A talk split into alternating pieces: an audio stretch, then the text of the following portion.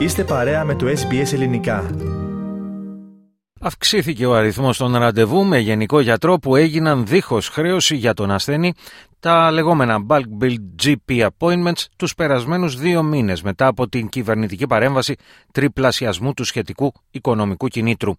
Η Ομοσπονδιακή Κυβέρνηση ανακοίνωσε τη διάθεση 3,5 δισεκατομμυρίων δολαρίων από τον τρέχοντα δημοσιονομικό προϋπολογισμό για την αύξηση των εν λόγω ραντεβού για 3 συγκεκριμένες κατηγορίες πολιτών.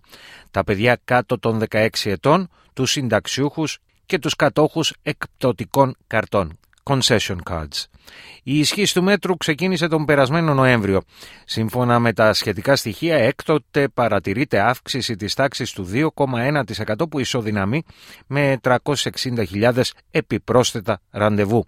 Όπως δήλωσε ο Ομοσπονδιακός Υπουργός Υγείας Mark Butler, η αύξηση αυτή παρατηρείται κυριότερα σε περιοχές της περιφέρειας, καθώς άλλωστε το οικονομικό κίνητρο είναι πολύ μεγαλύτερο από εκείνο που δίνεται σε γενικούς γιατρούς μητροπολιτικών περιοχών.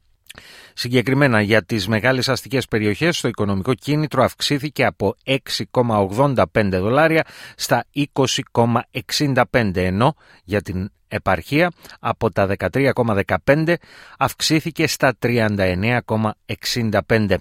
Για τον λόγο αυτό, περιοχές όπως η Τασμανία, η οποία παρουσίαζε τα χαμηλότερα επίπεδα GP bulk billing, τώρα εμφανίζει τη μεγαλύτερη αύξηση, ύψους σχεδόν 6%. Αύξηση 5% παρουσιάζεται στις επαρχιακές περιοχές της Βικτόριας και αντίστοιχη αύξηση στο Central Coast της Νέας Νότιας Ουαλίας, όπου επίσης παρατηρούνταν χαμηλή αριθμή ραντεβού με προσωπικό ιατρό, δίχως χρέωση του ασθενούς. Πάντως, όπως επισημαίνουν οι ειδικοί, αν και η περιφερειακή Αυστραλία φαίνεται να επωφελείται από τις κυβερνητικές αλλαγές, οι μητροπολιτικές περιοχές ακόμη υστερούν. Τη στιγμή μάλιστα που η κρίση της ακρίβειας πλήττει πολλά νοικοκυριά, η επίσκεψη στον προσωπικό γιατρό μετατρέπεται σε είδος πολυτελείας για κάποιους λόγω της χρέωσης που καλούνται να πληρώσουν. Η αξιωματική αντιπολίτευση από την πλευρά της επισημαίνει το γεγονός ότι η έλλειψη των προσωπικών γιατρών είναι ένας πρόσθετος λόγος για τις υψηλές πρόσθετες χρεώσεις. Όπως είναι γνωστό, όλο και λιγότεροι σπουδαστές της ιατρικής επιλέγουν την ειδικότητα του γενικού γιατρού. Ο υπερβολικός φόρτος εργασίας και η μεγάλη δυσαρέσκεια σε σχέση με την άσκηση του επαγγέλματος αποτελούν κάποιους από τους λόγους, σύμφωνα με τα αποτελέσματα έρευνας που πραγματοποίησε η Βασιλική Ένωση Γενικών Γιατρών. Λιγότεροι από τους μισούς γενικούς γιατρούς της Αυστραλίας θα συνιστούσαν την ειδικότητα σε νεαρότερους συναδέλφους.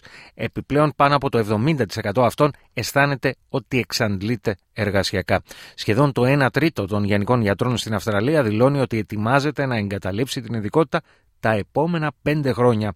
Παράλληλα, μόλις το 13,1% των αποφύτων επιλέγει ως ειδικότητα την γενική ιατρική. Για τον λόγο αυτό, η αξιωματική αντιπολίτευση καλεί την κυβέρνηση να αυξήσει τα οικονομικά κίνητρα προκειμένου η ειδικότητα της γενικής ιατρικής να γίνει πιο ελκυστική.